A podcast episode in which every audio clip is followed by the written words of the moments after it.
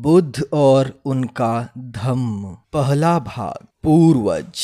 शाक्यों की राजधानी का नाम कपिलवस्तु था। हो सकता है कि इस नगर का नाम महान बुद्धिवादी मुनि कपिल के नाम पर पड़ा हो। कपिलवस्तु में जैसे नाम का एक शाक्य रहता था। सिंह हनु उसका पुत्र था। सिंह हनु का विवाह हुआ था कच्चना से। उसके पांच पुत्र थे।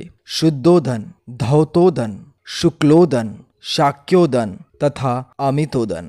पांच पुत्रों के अतिरिक्त सिंह हनु की दो लड़कियां थी, अमिता तथा प्रमिता। परिवार का गोत्र आदित्य था। शुद्धोदन का विवाह महामाया से हुआ था।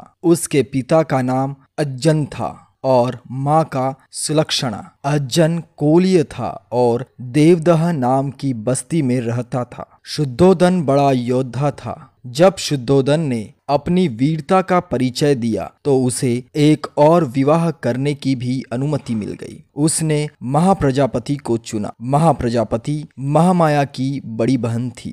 शुद्धोदन बड़ा धनी आदमी था। उसके पास बहुत बड़े बड़े खेत थे और नौकर चाकर भी अनगिनत थे। कहा जाता है कि अपने खेतों को जोतने के लिए उसे एक हजार हल चलाने पड़ते थे।